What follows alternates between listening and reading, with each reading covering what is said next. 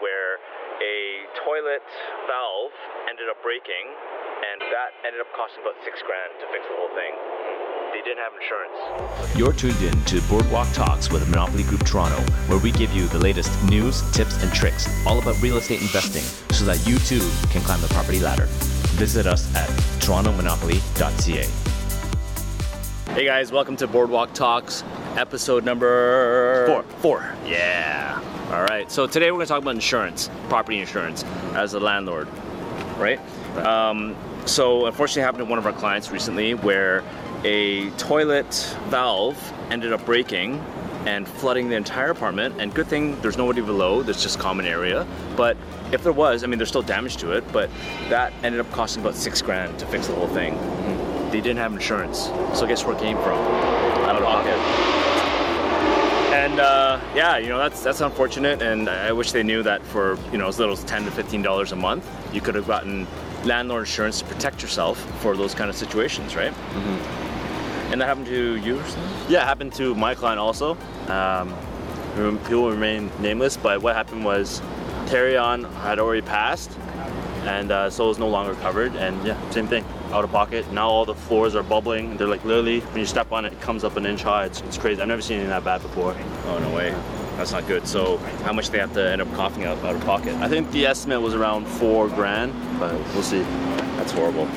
So, one thing uh, somebody asked me really quickly, one of our that same client actually, they had a situation where their condo flooded um, the common elements, but they also had another friend where that unit, their unit, caused fire and hurt uh, damage to two sides beside them. Right, their tenant did that. So can you imagine? One side, their friend had insurance, Completely but- innocent.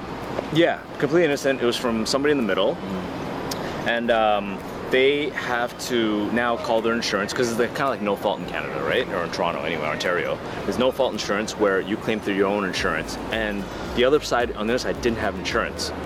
So they ended up having, they're gonna have to end up paying for their own unit, even though it wasn't their fault, mm-hmm. which is ridiculous. So the person who caused the fire, I mean, they claim their insurance, but it goes to the maximum you pay in condo is the condominium deductible, right? So that deductible for fire could be anywhere from five to say fifteen thousand. That's the maximum you pay for at that point, which the condo will have to use their insurance to cover the rest. Now, if they do that and their premiums go up, or they decide not to make a claim and kind of, you know, make that payment out of their own corporation funds, then your your maintenance fees will go up too, which hurts everyone, right? So if you had insurance, let them subrogate against each other. So what happens is you do no fault, you pay for your own insurance, your insurance pays you back, whatever, and then they make their claims to discuss against the other insurers to see who pays for what and what percentage at fault it was, right? Mm-hmm. That's how I understand it anyway. But the whole point is get property insurance if you're a landlord. Do it. Just do it. Don't cheap Just take out. action. Yeah, it's worth it. It's worth it.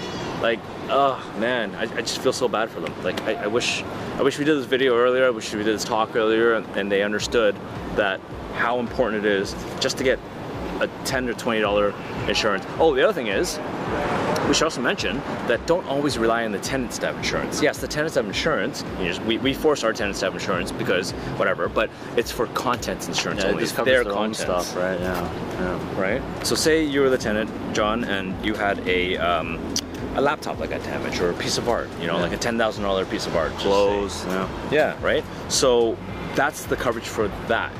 But if something happened, like in our situation or the client situation, where the toilet flooded and it damaged six thousand dollars worth of hardwood, it's not the tenant's fault. It didn't like it was the the faulty toilet. It's an old toilet, right? And they wouldn't have known. They were out of town and whatever. And uh, at the end of the day, like that's the landlord's responsibility. So why should that fall on the tenant's insurance?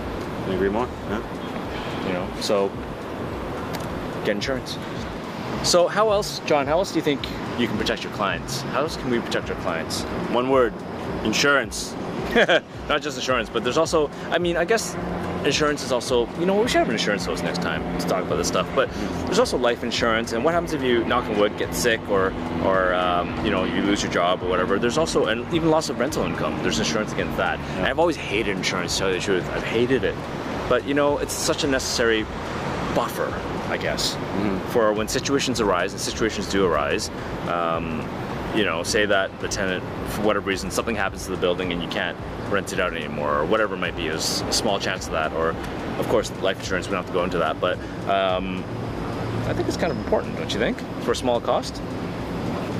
Yeah, well, it's what it does. It provides you a sense of security, right? Yeah. You know, if something's gonna go wrong, well, at least you're protected. Or your loved ones, Yeah. right? Yeah. So, okay. Well, I mean, we're always here looking out for our clients, making sure that we're we're um, protecting them, I guess, because you know we're going through this every day as well ourselves, and there's always things to look out for. So, as they come along, we'll be talking about it in the podcast. Stay tuned. Thanks for listening to this, and uh, we'll catch you in the next one.